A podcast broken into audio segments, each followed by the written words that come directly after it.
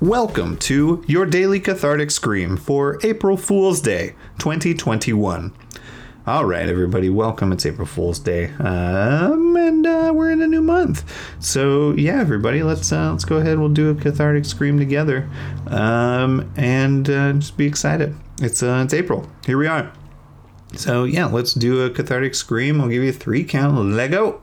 In three, two, one. Ah. And that was today's Daily Cathartic Scream. Thank you for joining us. Follow us on social media at Daily Scream Pod and join our monthly SPAR challenge that starts every 15th of the month on the SPAR app.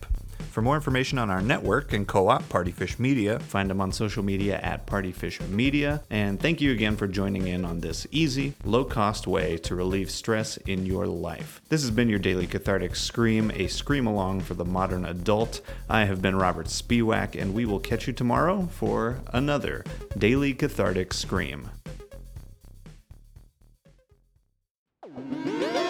Partyfish Media.